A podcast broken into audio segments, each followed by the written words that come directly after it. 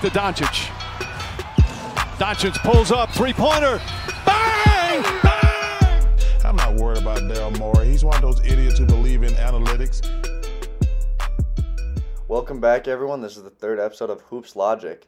If you're a new listener, I'm Will, the host of these episodes, and this podcast touches on various analytical topics regarding modern day basketball from a perspective of a fan. This episode, I'm going to be touching on analyzing different types of impact statistics, specifically all the various plus minus measurements in today's game.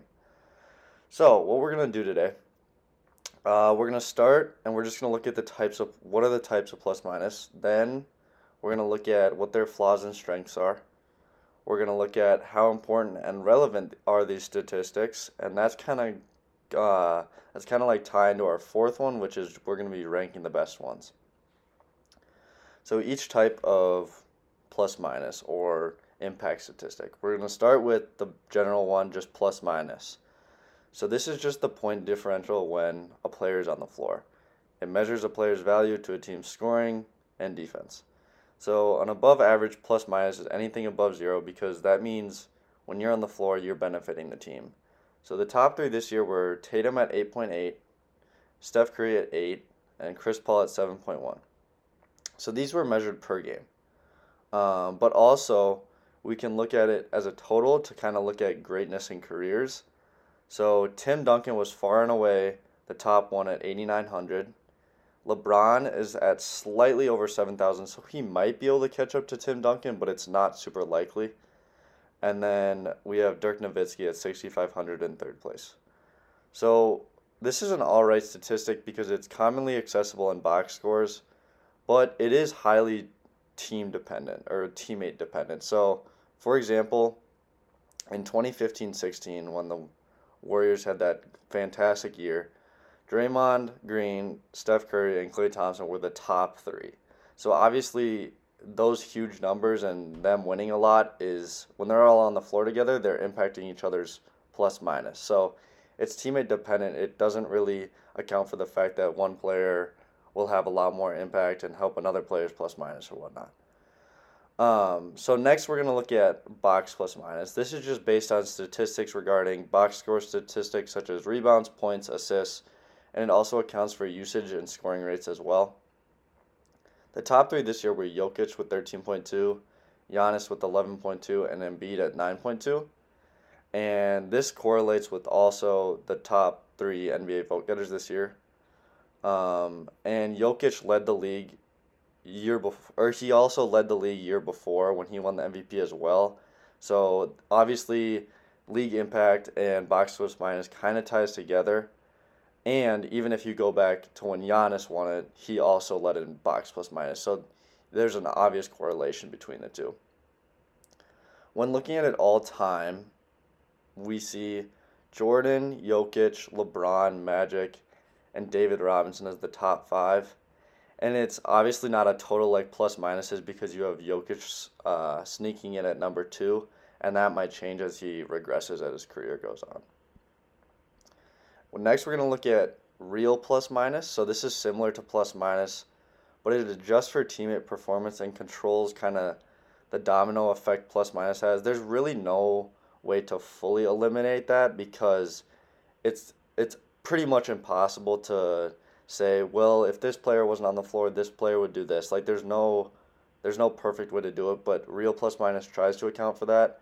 Top three this year were uh, Jokic at eleven point seven eight once again, Embiid at nine point eight three, and Steph Curry at nine point four eight. So those were our top three this year in real plus minus. So it's a little bit we're getting a little bit better adjusting for teammate performance as we go on. Um, next, we're going to look at regularized adjusted plus minus, otherwise known as RAPM. So this adjusts for teammate performance, but also removes outliers to average out a more regular number. So, um, for example, if um, say maybe Tony Snell comes in off the bench and he hits four threes in two minutes, it's going to remove that from the data, and it's also going to remove the other side. So if Tony Snell comes in and he shoots 0 for 4 from the field, and he has six turnovers in three minutes. It's like, well, it's it, it'll totally skew our data. So they kind of remo- remove those outliers to um, adjust for that. And this is found. You can find this on Basketball Index, but this is that that's that's only from last year, so it's not fully updated. Um, but it's not on Basketball Reference. And then we're gonna touch just briefly on player impact plus minus. It accounts for like the luck aspect, similar to uh, but the data isn't public anymore since 2020 because the creator of it actually got signed or it got uh, hired by a team, so it's not public anymore. And then, um, lastly, we're gonna look at VORP or value over replacement player. If you guys know baseball, it's similar to WAR. Uh, it's based on points per 100 possession per 100 possessions that a player contributed for above a replacement level player. So replacement players are considered a minus 2.0 or below. So um, players that are nearing replacement right now are Jalen Suggs and Davion Mitchell, which are the bottom two in VORP. But you have to account for the teams are probably keeping these two guys in because they're young guys and they know they're going to progress. So that's why they're that's why they're at the bottom of the list. But obviously, the teams have hope that the the Magic and the Kings have hope that these players will progress.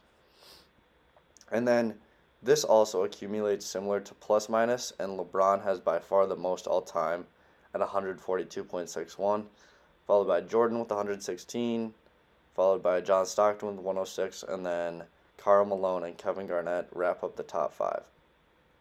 So, um, in terms of ranking them, we're gonna rank them from like totally fans perspective. So I used we're just using accessibility and accuracy for this because from a fan's perspective it needs to be accurate and we need to know it's accurate to actually back the data, but we also need to know it's accessible too. So first I actually have VORP or value over replacement player. So it's accessible on basketball reference, it's really accessible and it analyzes how much better a team is when a certain player is on the floor versus his replacement. So, in my eyes, it's like baseball uses WAR or wins over replacement so heavily, and I think that baseball is kind of the top dog of statistics usage and sabermetrics. So why don't we follow this more? Let's let's look at VORP. Let's look at um, their value over replacement because that really separates a star player from their replacement. Second, I have real plus minus because it's readily accessible um, on big databases and it controls teammate dependency as well. And then third, I have box plus minus and it's readily accessible. And this accounts for usage and scoring rates but doesn't try to control teammate dependency as much as real plus minus does. And then fourth, I have just regular plus minus because it's uber accessible in box scores and can be beneficial to look at all time to see who consistently helped their team the most. But it doesn't really attempt to control teammate impact as much as the top three do. And then fifth, this or fifth I have uh, RAPM or regularized regularized adjusted plus minus. So once again, it accounts for teammate dependency it or it accounts for it. It doesn't obviously. I already mentioned this, but it doesn't hundred percent control it. But it accounts for it. But it's just not as accessible as other options is, as I mentioned. And then sixth, I have player impact plus minus. That that's last because since it's not public, it doesn't really help a fan to look at this.